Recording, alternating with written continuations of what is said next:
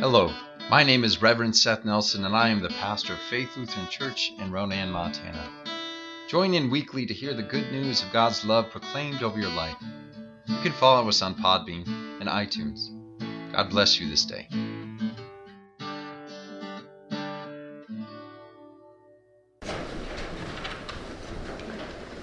Our gospel lesson for this week comes from John, the second chapter. The Passover of the Jews was near, and Jesus went up to Jerusalem. In the temple, he found people selling cattle, sheep, and doves, and the money changers seated at their tables.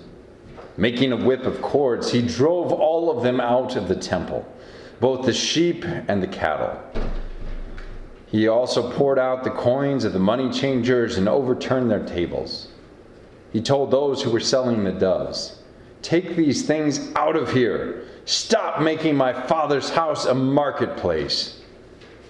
His disciples remembered that it, it was written, Zeal for your house will consume me. The Jews then said to him, What sign can you show us for doing this? Jesus answered them, Destroy this temple, and in three days I will raise it up. The Jews then said, This temple has been under construction for 46 years, and you will raise it up in three days? But he was speaking of the temple of his body. After he was raised from the dead, his disciples remembered that he had said this, and they believed the scripture and the word that Jesus had spoken.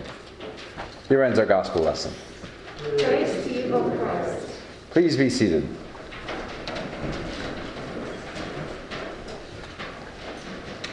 Forgot to mention at the beginning that uh, with our uh, funeral service coming up this week, uh, that's a benefit of having our camera system. Uh, I appreciate being able to um, share and uh, share in services that happen. A friend of mine from another camp counselor who was my age, he just died of cancer two weeks ago, and I was very moved to be able to start watching his service uh, right before church this this morning. So, so the, the wonders of technology are not just for material things, but spiritual as well.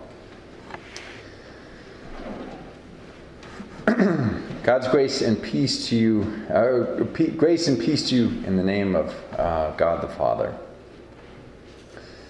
The story of people, uh, the story of Jesus whipping people and animals out of the temple, in our gospel passage for this week, has vexed my perceptions of our sacred scriptures for a long time. Not because Jesus got rough with people and temple leaders, mind you, that's actually pretty cool, but because of the timing when this story takes place in John. It sticks out as clearly against the general timeline of Jesus' life and ministry as recorded in the rest of the Gospels. Among and between other Gospel stories, you can put together a reasonably linear timeline of Jesus' life and teaching. Luke tells us that he was born in Bethlehem. His family fled to Egypt when King Herod started massacring babies. And then, when Herod died, the family returned to Nazareth in Galilee, where Jesus grew up. Our four Gospels tell of Jesus' ministry, beginning with either the miracle of turning water into wine, as John tells it, or with Jesus' baptism by John in the Jordan River, as Matthew, Mark, and Luke tell it. From there, he went about gathering disciples, teaching the masses, healing people from town to town, feeding thousands and eventually making his way to Jerusalem to confront the temple leadership, ending with his crucifixion on a cross for the religious disruption that he caused. Though not all the details sync up between these accounts, Matthew records Jesus' famous sermon being preached on the mountain, while Luke says it happened on a flat plain, for instance. Yet the trajectory of Jesus' ministries, uh, ministry follows a general, mostly linear path between a lot of these stories. A significant part of the tra- trajectory of these gospel stories is that Jesus preached, taught, and healed in the countryside before entering Jerusalem to face his death by crucifixion. Now, this makes great sense in human terms.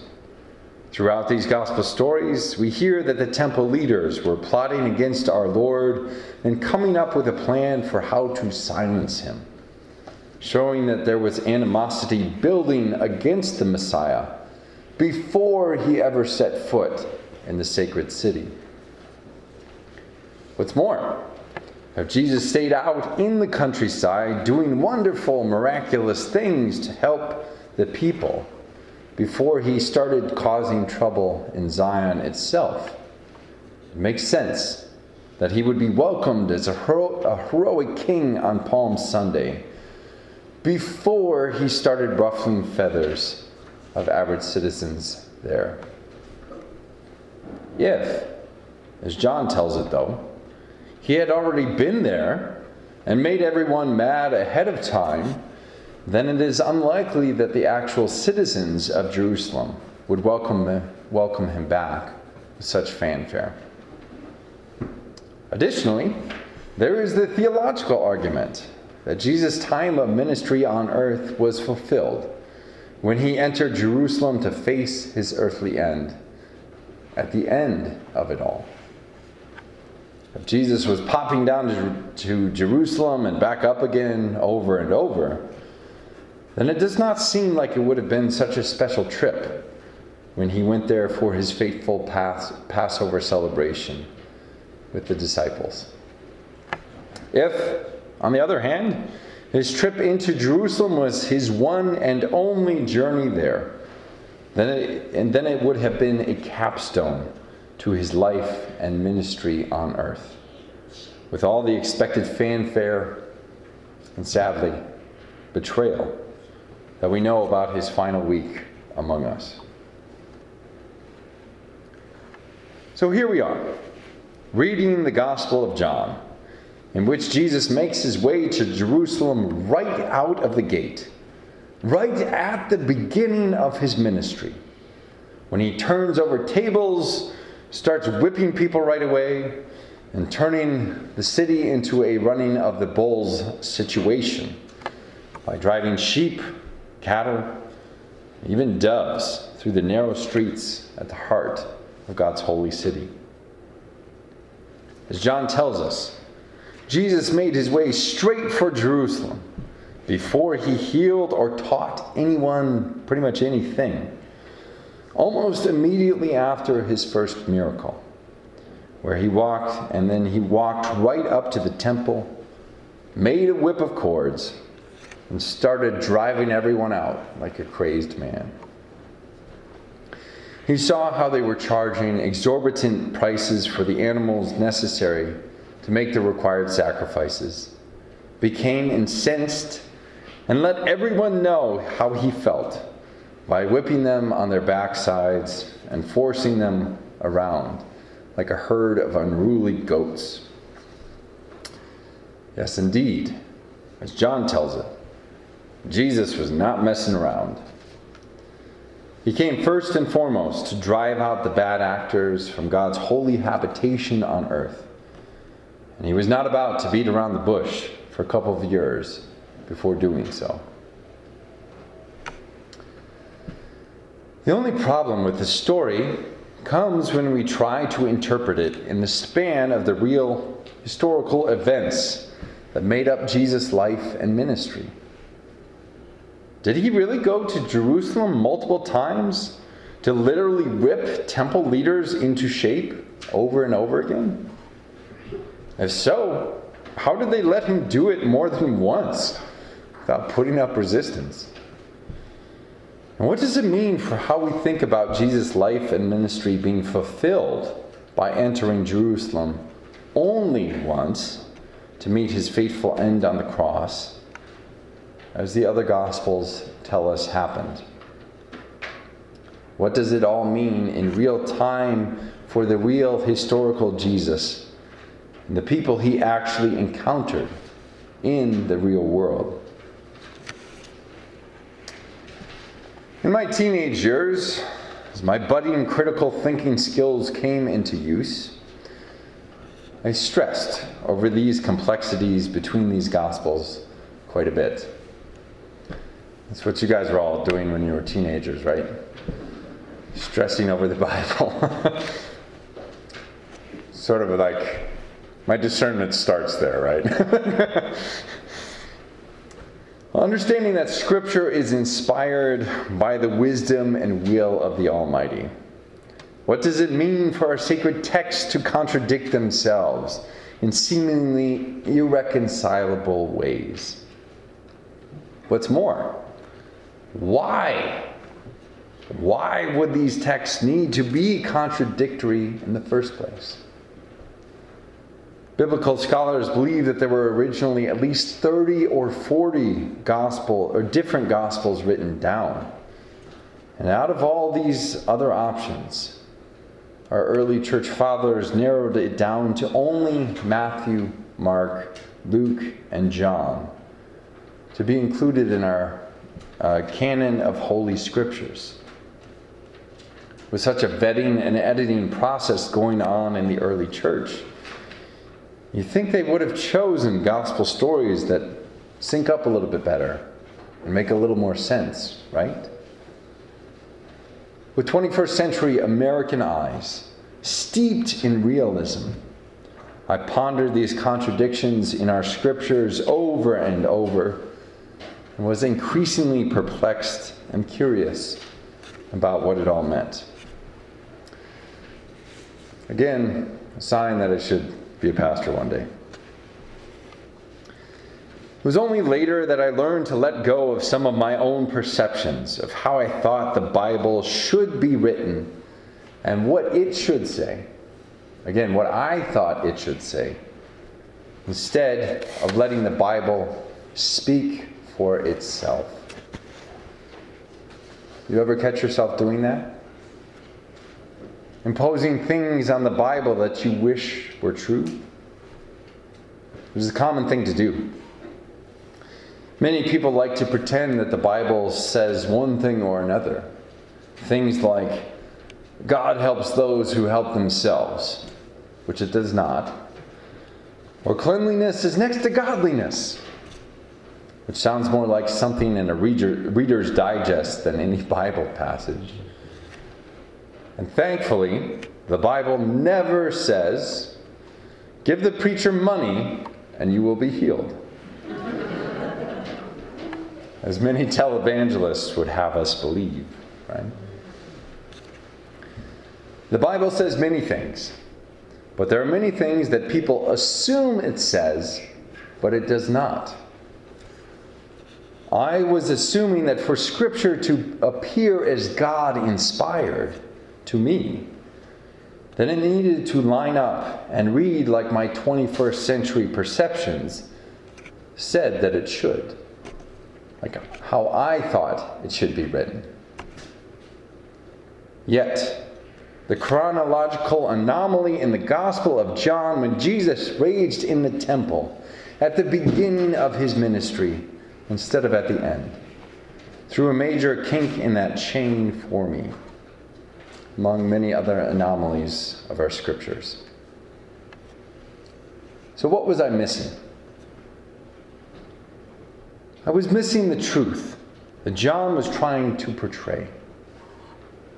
John was trying to tell us unequivocally and without any doubt or confusion that Jesus was God. He was God before the world existed. He was God when things were first created. He was God when humanity descended into sin and brokenness.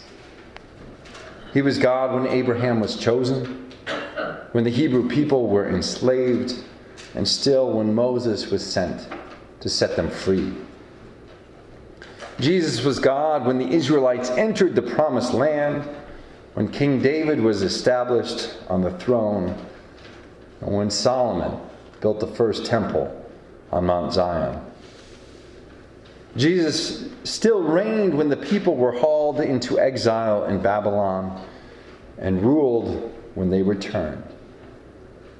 Jesus was, is, and always will be infinite, holy, and divine, ruling with God the Father in heaven and proceeding forth with the Holy Spirit by his side.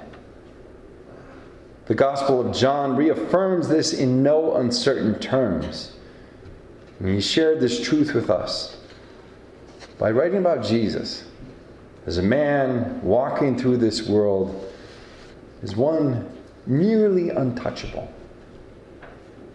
It was no big deal for him to walk into the temple, make a whip, and start beating the most influential and powerful people in the land with it because he was God.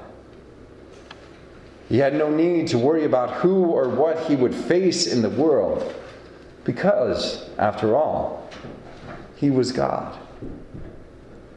He had nothing to fear whatsoever because he was the great I am, who was before all things and would continue to rule the heavenly realms after everything in this one has come and gone.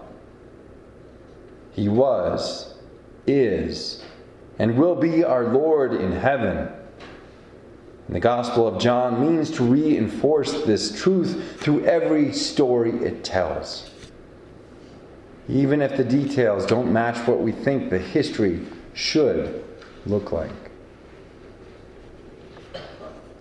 So, if you're like me and ever find yourself vexed by the seeming inconsistencies of Scripture.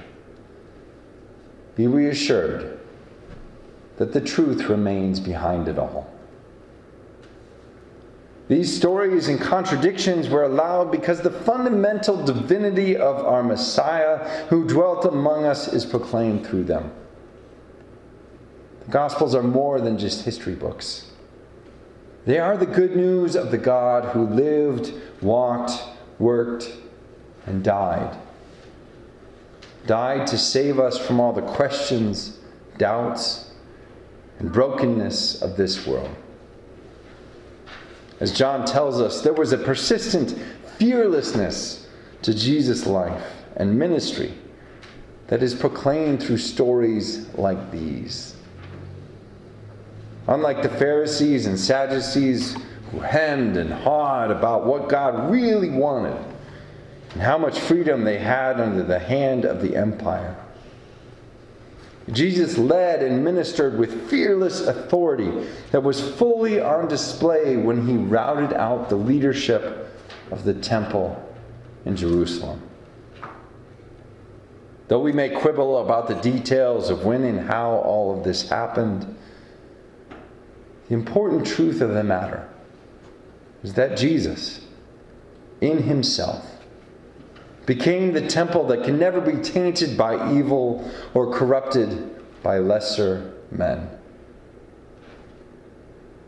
And the temple, this temple, that is Jesus Christ our Lord, all evil and corruption will be cast out from our lives as well.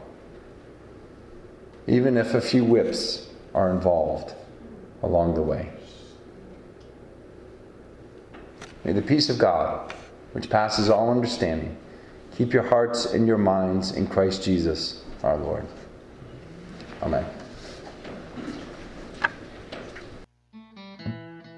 I hope that you have enjoyed this week's sermon podcast. If you would like to hear more, read my blog, or get a copy of my book called The Church Unknown, go to www.revsethnelson.com. If you feel called to support our ministry, I invite you to go to our church's website at flcronan.org and click on the Offerings tab. May the Lord bless you and keep you. May the Lord's face shine on you and be gracious unto you. May the Lord look upon you with favor and give you peace.